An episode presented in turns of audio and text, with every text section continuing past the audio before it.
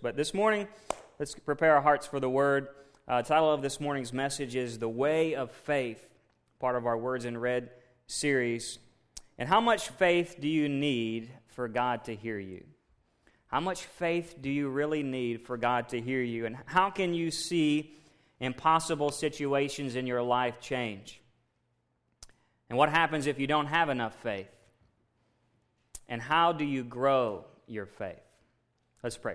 Father God, we thank you for today. And Father, I pray over the next few moments as we prepare our hearts to uh, hear and learn from your word, God, that you would anoint me to speak only what you would have uh, to say, God. And I pray that you would anoint our ears to hear, Lord, your word as you have meant it to be heard. And so, Father, we open up our hearts to cultivate. Lord, inside of us, that you would grow our faith, put us on a journey of faith growth, Father, that we would be increasing our faith daily. And Father, wherever we are, that we would leave from this place, Lord, more confident and more trusting in the God who can do the impossible situations, Lord, who can overcome all things, who has done, who has already moved heaven and earth, Lord, to make a way to be near to us. God, how can we not trust you more? Uh, Lord, I pray that you would just do that in us today. Let our church grow and increase our faith. And everybody said, Amen. Look with me in your Bibles today, Mark chapter 9, verse 17. Mark chapter 9, verse 17. The way of faith. The way of faith. Are you there? Say amen. Got a quarter of you. All right. Mark chapter 9, verse 17. And one of the crowd answered him, Teacher, I brought you my son possessed with a spirit which makes him mute. And whenever it seizes him, it slams him into the ground, and he foams at the mouth and grinds his teeth and stiffens out. And I told your disciples to cast it out, and they could not do it. And he answered and said unto them, O unbelieving generation, how long shall I be with you? Or how long shall I put up with you? Bring him to me. And they brought the boy to him, Jesus. And when he saw him, he immediately, immediately the Spirit threw him into a convulsion, and falling to the ground, he began rolling around and foaming at the mouth. And he asked his father, How long has this been happening to him? And he said, From childhood. It has often thrown him both into the fire and into the water to destroy him. But if you can do anything, take pity on us and help us. And Jesus said to him, If you can, all things are possible to him who believes. Immediately the boy's father cried out and said, I do believe. Help my unbelief. When Jesus saw that a crowd was rapidly gathering, he rebuked the unclean spirit, saying to it, You deaf and you mute spirit, I command you, come out of him and do not enter into him again. And after crying out and throwing him into a terrible convulsion, it came out, and the boy became so much like a corpse that most of them said, He's dead. But Jesus took him by the hand, raised him, and he got up. All around us today are people in need of mercy and God's help. They're crying out to Him, just like this father. They're crying out to God, begging Him for help. And yet, beside them are a bunch of people full of unbelief who don't believe in a God full of mercy and power. So, the world needs a church that's walking in the faith and the power of God. Amen? And that's what we're going to talk about today. We may have a tiny measure of faith, but if it's planted in God's Word, along with some selfless prayer and the understanding of his purpose and power on the cross, that faith will produce the impossible. Faith put in God's word, along with selfless prayer and an understanding of the message of the cross, will produce the impossible. And that's what we're going to talk about today. The what of faith. What is faith? What is faith? You know, it's simply defined as trust. We have a lot of words that the Greek words used for different things. But faith simply means to put trust in something or to trust. You think about all the things that we trust today. I saw this illustration I wanted to share. Think about the pharmacist, for example. How many people trust their pharmacists? How many people have not trusted their pharmacist? You know, you had a bad experience before? But think about it this way you go to a doctor whose name you cannot pronounce and whose degrees you've never verified. He gives you a prescription you cannot read. You take it to a pharmacist, pharmacist you've never met. He gives you a chemical compound you do not understand. Then you go home and you take the pill according to the instructions on the bottle.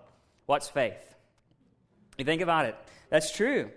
You don't know what is true or not, what they say is right or wrong, but yet you have faith and trust in that doctor, in that pharmacist, that what they give you is correct. And you don't know the difference till maybe tomorrow morning, whether it works or not, or it has adverse effects. And so trust. The Bible, uh, a Bible dictionary says that faith is the reliance on God who himself is trustworthy. It's relying on God because he is trustworthy. One author says faith is the trustful human response to God's self uh, revelation through Jesus Christ. It's the trusting of the revelation and everything in the person of Jesus Christ. So I trust God. I have faith in God because He is trustworthy. He's already earned it. He don't have to show me his pedigree. It, I, it's not about whether I understand it or not. I don't understand everything the doctor tells me, or how the doctor got his degree, or what his last name is, or how you pronounce that medicine, or where it comes from, and how it was made in that laboratory. We don't have all the answers when you take that pill. You don't know where that pill came from, who's touched it before. You don't know what exactly is in there and how those chemicals and compounds work, but you trust what it said it's going to do for you, right? And so, how much more should we trust the God of the universe who's given us his very word, who sent his very own son, who says, You don't maybe understand all things or know all things, but I do. And I've given you my son, I've revealed myself to you. So trust in me. Lean not on your own understanding, but in all your ways, acknowledge that I'm the guy that wrote the book, right?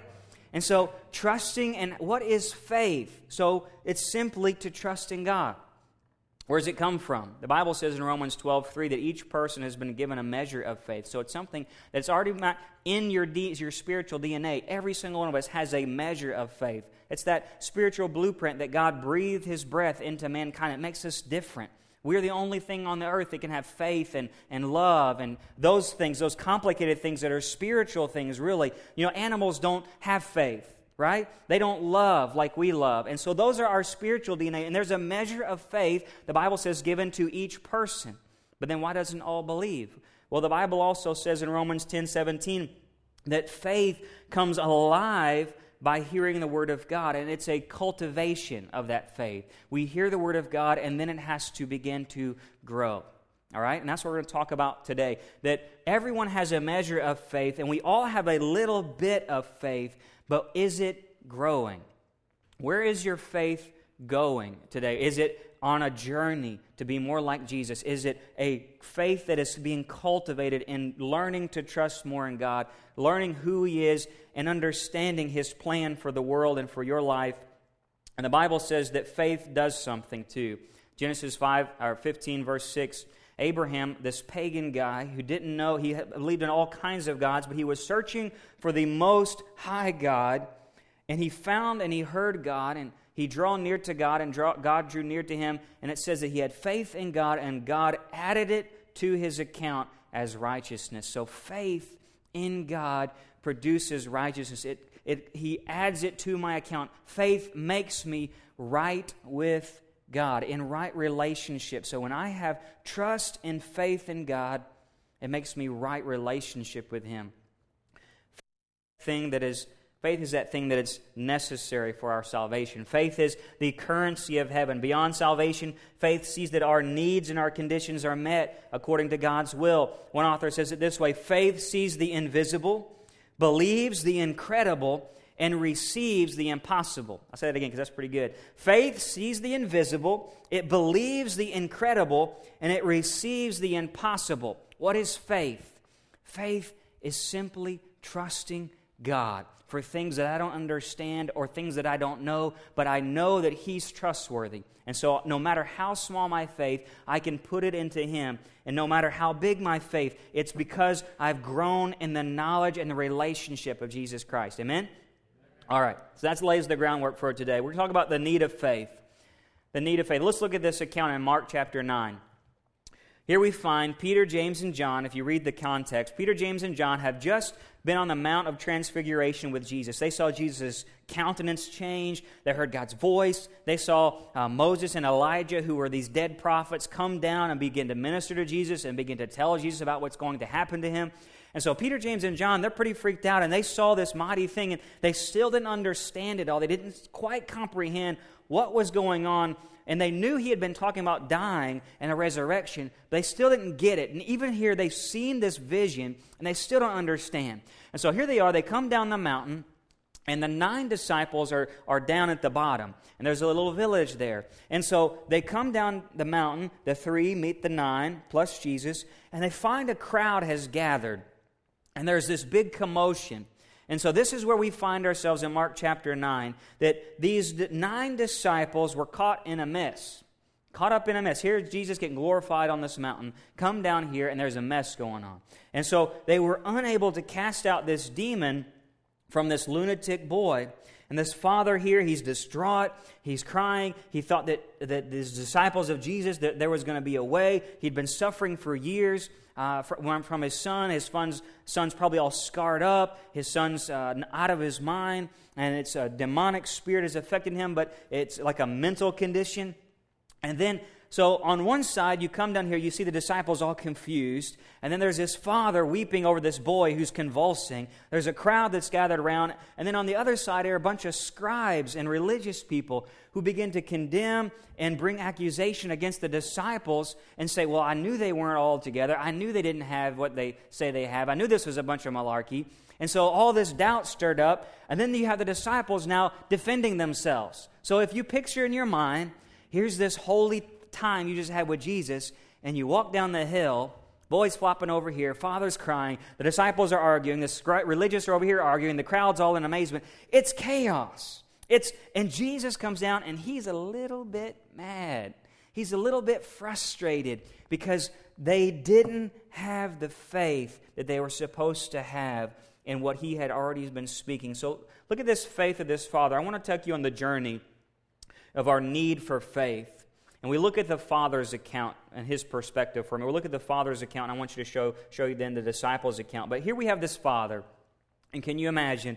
He's already suffering for the loss of his son. He, his son's never played ball with him. His son has never uh, done the things that a father's son would want to do, and he's thinking his son is really about to die. And so here he is, he's dispirited, he's depressed by this bad report. Sometimes we get a bad report from the doctor. Our spirit goes down. We get, we get that negative report from our job or whatever, and your spirit goes down. And that's where he's at. He's in that low place where it can't get any worse, and this was my last hope. I've done tried all the doctors, went all the, the research centers, had all the tests done, and I thought this guy, Jesus, was my and and sure enough, man, here I am. I'm at the end of my rope.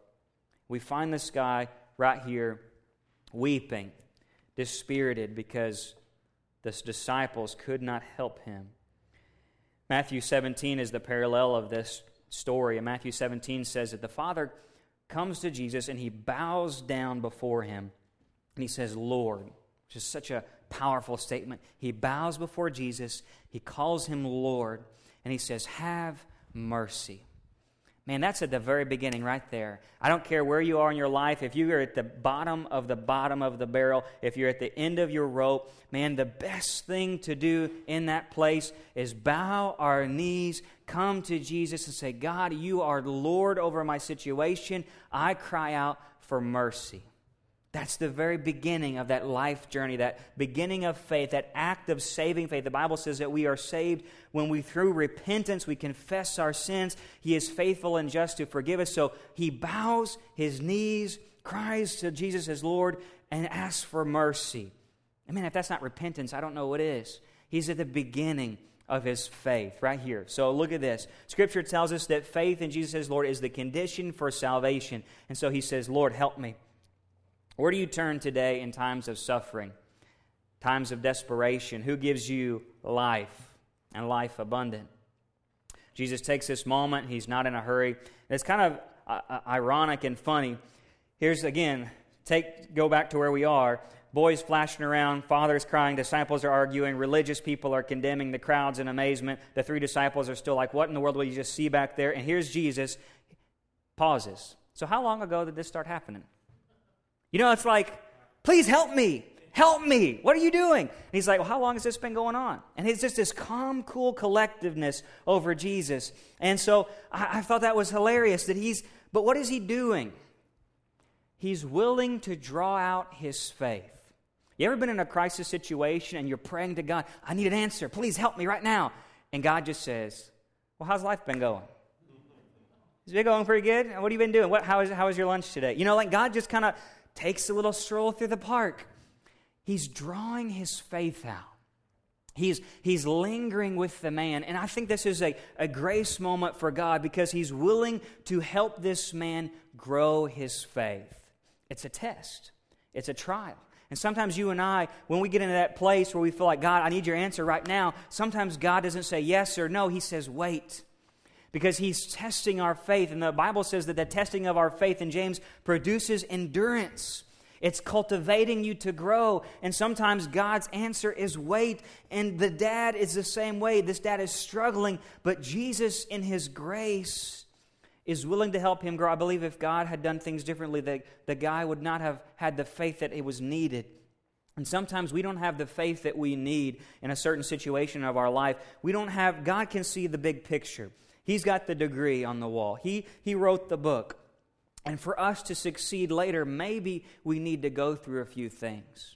Maybe we don't need the answer right now. Maybe we don't need a solution right now. Maybe He wants to just talk with you for a minute and let your faith be tested and grow you and stretch you a little bit. And so that's what He does with this dad. He, the dad is panicked in fear. God has a plan to grow his faith. And so the father says, If you can, man, when you get in that place, God, if you're up there, I've been praying for this for a long time. If you've been hearing me, if you can do something. And so it's that if the man was in a crowd of unbelievers.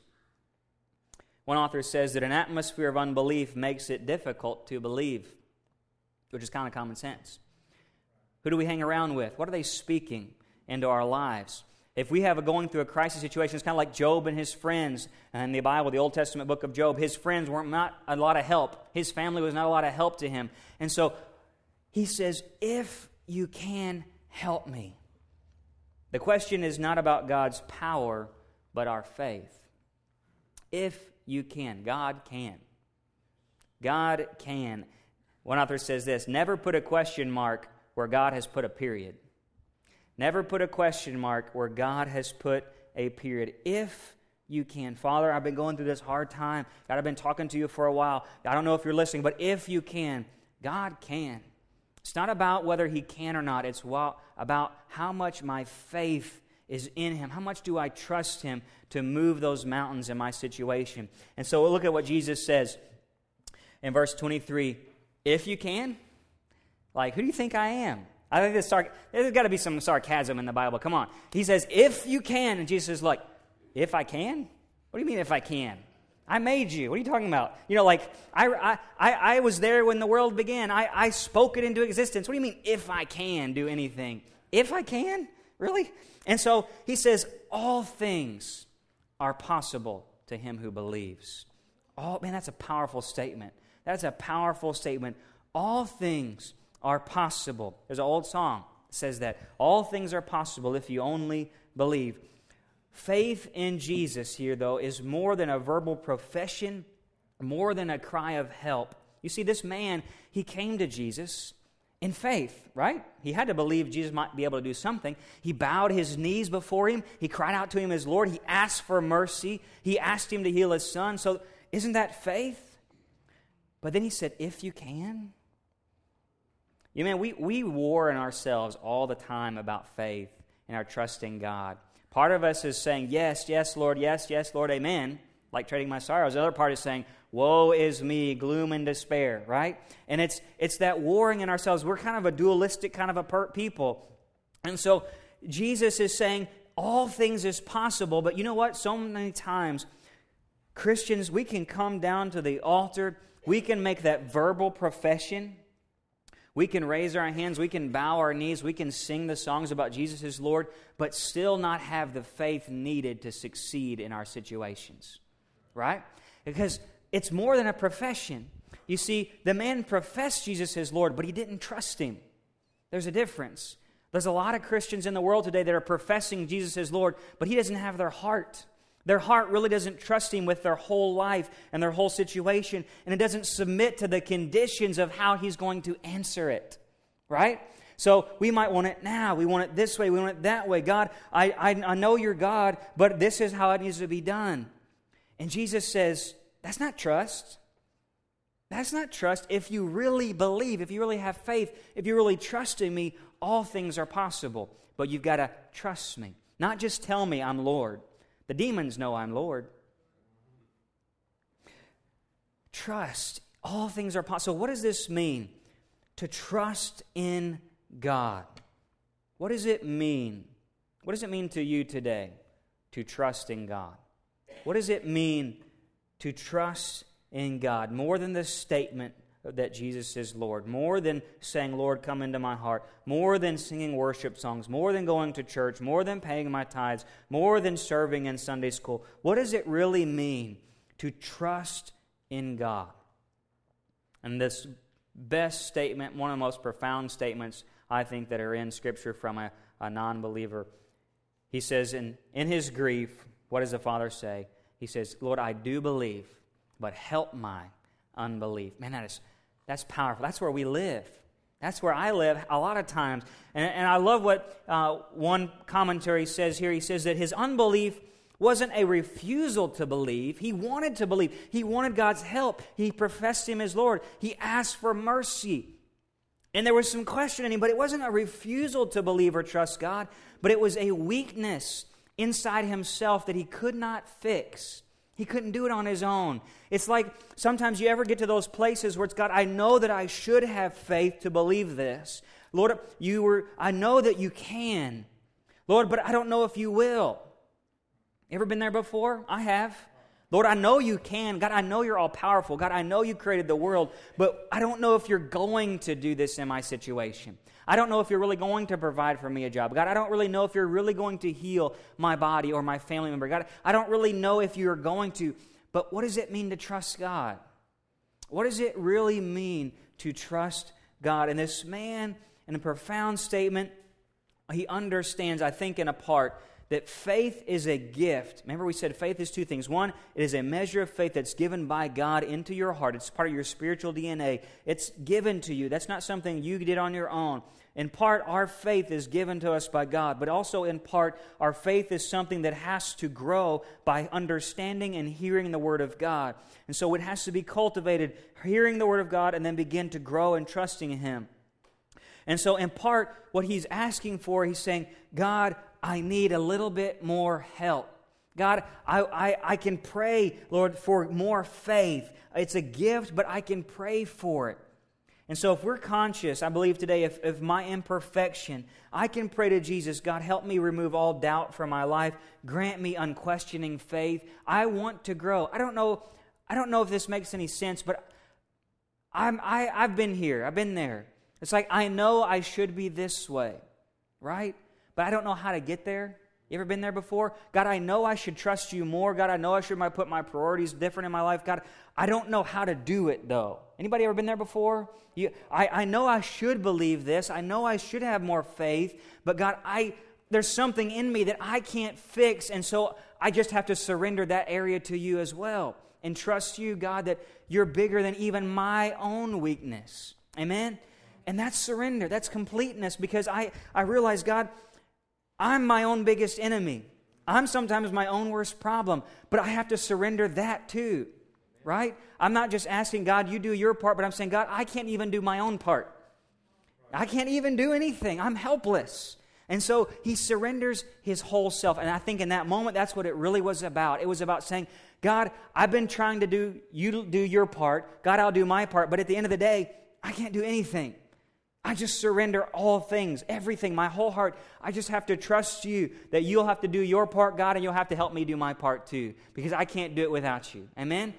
And so that's what it really means the need of faith. We need God to do His part, and we need Him to help us do our part. Because you can't do it on your own, and I can't do it on my own, and we can't do it on our own. We have to allow God to do His part, but also help with our part and say, God, I didn't have faith to begin with, but God, grow my faith. Give me uh, uh, impartation of faith. Help me grow it. I surrender even the ability to grow the faith to you.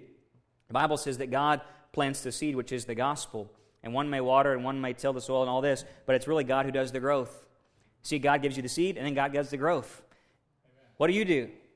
We're just the soil, right? And so, God, you need to, I need to surrender. Plant faith in me. God, grow faith in me, right? And so I surrender. And that's what this guy is doing here. But there's a way of faith that begins after that moment. And we'll catch, look, let's look at the disciples. So we have the need of faith and we have the way of faith. That day, I believe faith was birthed in the Father. That seed was planted, and God waited it out and grew it out, and He began to cultivate it and grow it. But on the other side, He's got His disciples here. Here's this fresh new convert who's just beginning. And over here is the deacon board. And they're just making a mess right here. And he's like, What is going on? Shh, be quiet. You know, like, just stand back behind me for a minute. You know, just stop it. Because they're arguing, and the guy's flopping here, and the father's getting repentant. He's getting saved for crying out loud at the altar. And these guys are arguing on the back, and the boy's flopping over here. And it's chaos. And so Jesus is just like, Shh. And he says, You unbelieving generation, how long shall I have to put up with you? Whew. That's a, that's a sermon right there, right? Can you imagine being rebuked in person by Jesus? That would be, oh, oh sorry. You know, just, it just be quiet for a moment. So everything got quiet. Jesus rebuked his disciples in front of the whole crowd. We don't do that too much in church anymore. And the disciples, they had seen Jesus calm the storm. They saw him walk on water. They saw him multiply loaves and fishes twice. They themselves had just received power and authority a few chapters back to cast out demons, and they did it. So, what's happening here? What's going on? Countless people were delivered, they saw with Jesus. Countless people were healed. Multitudes, people just getting near him got, got healed. People just touching his clothes were getting healed. And here's this boy, he can't get healed. Their unbelief became a burden to Jesus, and he was embarrassed and sorrowful. Why? Why was Jesus embarrassed? about those that had walked with him, probably about two years at this point. Because there's consequences for a faithless church. There are consequences for being a church without faith. There are consequences for being a church that just says Jesus is Lord, but we don't trust Him with our hearts. What, that, what happens in this situation, I can pull out three things that number one, their lack of faith did not deliver the boy. So, a church's lack of faith will not deliver those that are dying and going to hell. Consequences for a faithless church is number one, that they will not see people truly delivered. You'll see people come into churches today, they'll be on alcohol, drugs, pornography, adultery, or whatever. They'll come into a church and they'll never change because there'll be faithlessness in that church. Number two, there'll be a lack of faith that lack of faith not only hindered the boy who was dying and could not heal him and see life come into him, but it also weakened the father's faith, those that are suffering. See, a lack of faith in the church doesn't offer encouragement. It doesn't offer uh, a, a promotion of the glory of God or the trust of God. It doesn't help those that are looking for answers and are suffering, that are at their last moment, that don't know have any more hope in their life. And a lack of a consequence of a faithless church does not give hope to those that are suffering. And number three, the lack of faith provoked the crowd to argue whether or not Jesus was really powerful enough. And the lack of faith and uh, the consequence of a faithless church in our generation promotes more skepticism, more atheism, more humanism, more rationalism, and it does not promote a generation of young people and, and people in the crowds in the communities. They still begin to wonder and bicker because they've never seen God do something powerful.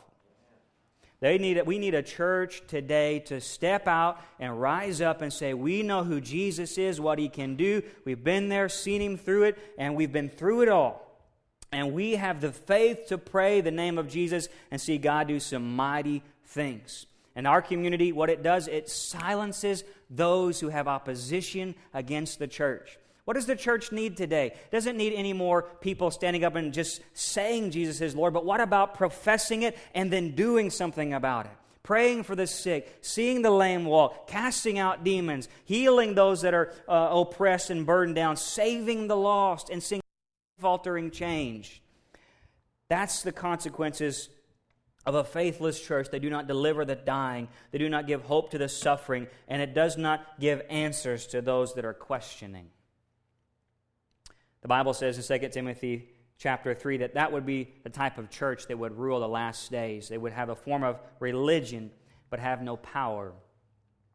That's the faithless church. But what does Jesus think today of powerless believers if in his day, with his nine and the three behind him, he says, How long do I have to put up with you? You've seen it. You've been there, done that. What does Jesus think? And let's just be real. What does Jesus think about a church of people? Maybe we've been saved 10 years, 30 years, 20 years, maybe just three, like the disciples, two or three. And I, I posed this question to a group one time. And how many people, and don't raise your hands, but just think about it. How many people in this room have the faith to see a demon cast out of somebody? How many would want to be in that situation? Again, don't raise your hand. How many people would want to be in that situation? Let's be real. Let's put ourselves into the book. This is their situation. They encountered a demon. They are real. Seeing them. Okay? Prayed for people with them. How many people, how many Christians who say they walk with Jesus, who profess Him as Lord, would have the faith in that moment if you or I encountered it together, just a few of us, would have the faith without the pastor, without the, the Pope or whoever you think is all powerful in Christianity. You know, would you have the faith to encounter that on your own? That's where they were. So before we get judging on their lack of faith, let's put ourselves into the words and read. What does Jesus think about a church today that doesn't have the power, doesn't feel the confidence, or feel the faith to cast out demons, or to pray and heal the sick, or to see souls saved and, and work in faith with those that are suffering and in hopelessness situations? What does Jesus think about how many believers are really faithless today, powerless? What's our reputation to those around us today that are dying and going to hell? What's our reputation today in the community for those that are suffering? And what's our reputation today in the community for those that are doubters, the atheists of the world in our community? I look at this and I wonder, God, He had said to them over and over again throughout the New Testament, O ye of little faith, O ye of little faith. But then they'd done some great things, they'd seen some awesome things. So, what really was going on here? That they had no faith. What was it that they didn't understand? If you have your Bibles, you can look in Matthew chapter 17, verse 22. This is the parallel.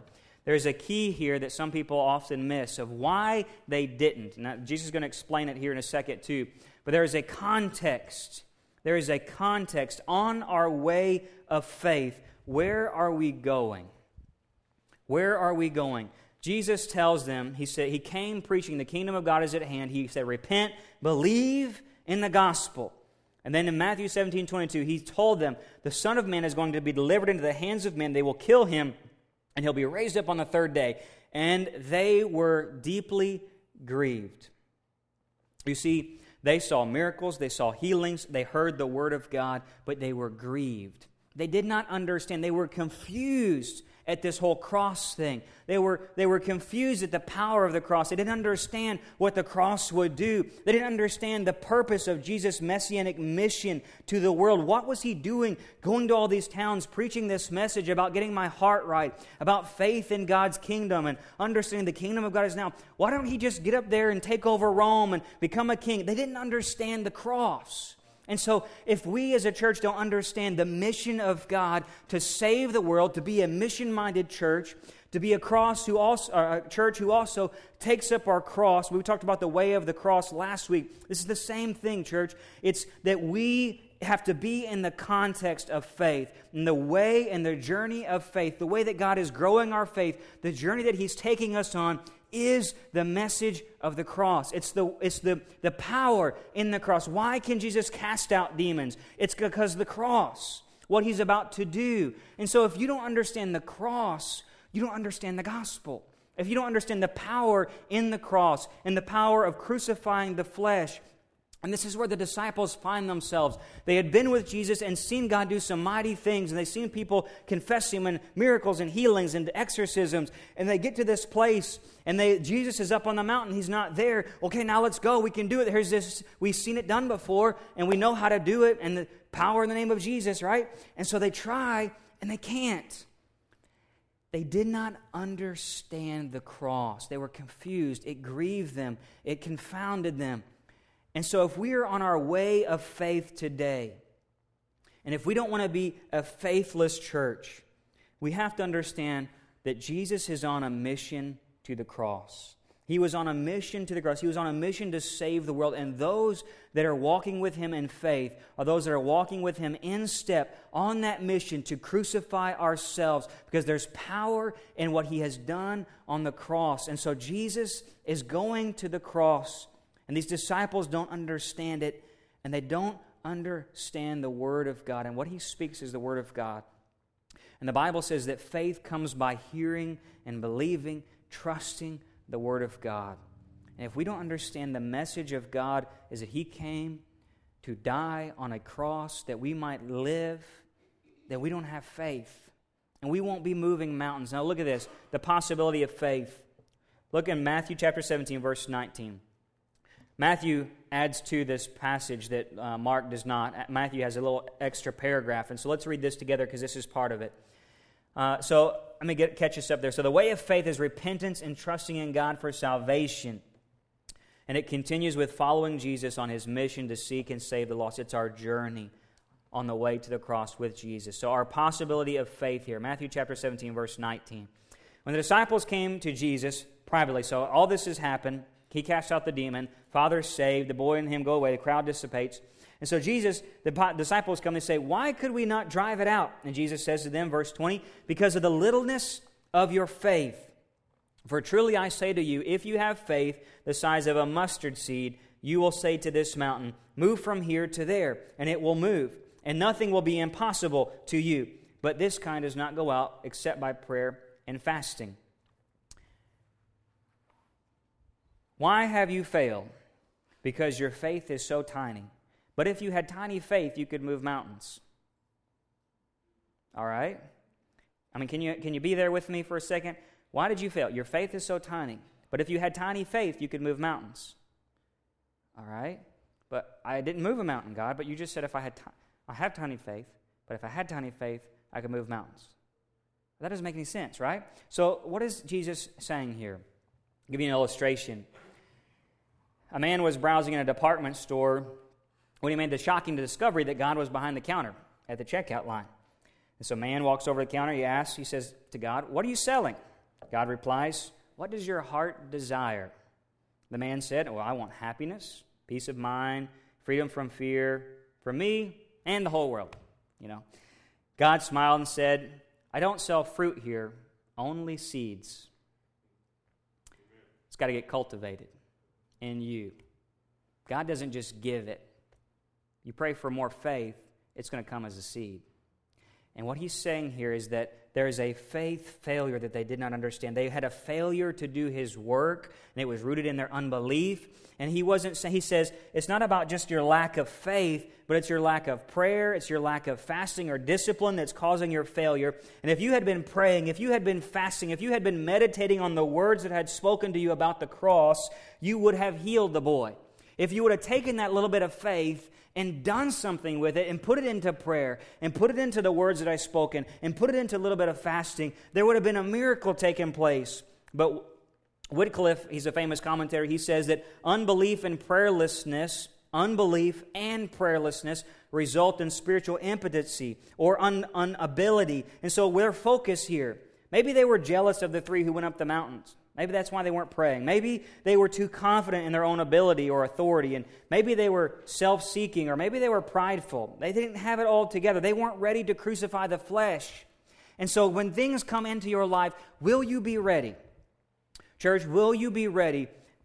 If we are representative of Jesus Christ, will you be ready when a faith crisis happens? Maybe it's that pulling up on a car accident. Maybe you're driving down the highway, and in that moment there's a car accident in front of you, and you get out and someone is dying.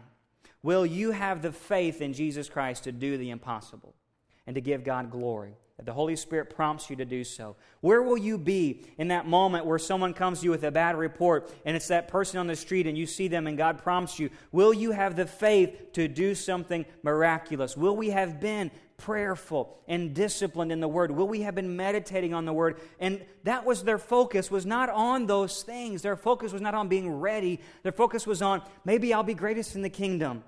Maybe God, eh, I'm so mad. Why did He take us up there?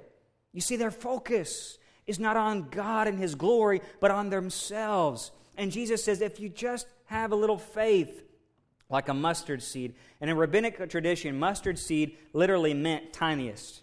And mustard seed was an illustration for tiniest. And mountain and moving mountains in the uh, Jewish tradition meant do the impossible. So he says, if you just have the smallest measure of faith ever, you can do some of the most impossible things ever. That's literally what he was saying. And so they would have understood it that way. And he's saying, like the mustard seed, the mustard seed is the smallest seed in, in Israel at the time and it grows to one of the largest, in, in, comparison to how small it is, it grows to a large tree or a large plant. And so, if planted in the Word of God, a little thing can do a lot. It can grow, it can be cultivated if it's planted in the Word of God. And so, if there's a crisis in your environment, will you be unprepared? It'd be like Samson going out to battle without realizing his power was gone. If we neglect our prayer, our faith weakens. What will you do when you're called upon today? Will your faith move mountains or will it stir up doubt in others? Faith, tiny faith, can do the impossible. And just like that father who had small or weak faith, God in His grace took it and did something with it. See, I used to think of this story a lot backwards. I'm thinking, well, man, well, I have faith, but if I have tiny faith, and they got these guys had should have had faith. Well, where are my faith? If he says that I'm not moving mountains real, real recently, I haven't seen any mountains move, right? And so if that's the kind of faith that moves, tiny faith, my faith must be just nothing, right? I'm not moving mountains, and so tiny faith moves his mountain. That's not what he's saying. He's not saying that your faith is nothing. He's saying that if you t- take that tiny faith you have and you give it to God and you allow Him to grow it and cultivate it, God will do mighty things. Amen? Amen. It's not about you and what you can do. I can't make myself have more faith.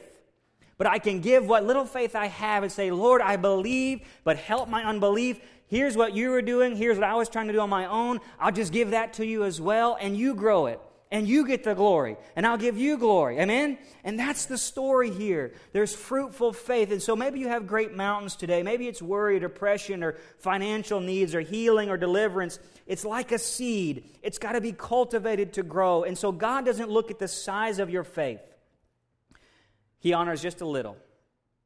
It's not about the measure of your faith, but is your faith willing to grow? Worship team, would you come back? Is your faith willing to grow today? What does your faith do when it's planted in the Word of God? Are you praying and growing your faith? Are you reading the Word and growing your faith? Are you fasting and growing in your faith? And do you understand the message of the cross? Little is much when God is in it. Where do you put your faith? Where do you put that little bit of faith that you have? Just like the man who professed it but he really didn't trust God with it. Professed Jesus as Lord, cried mercy, but he said, God, I need you to take what I've been holding on to, even the little bit that I have.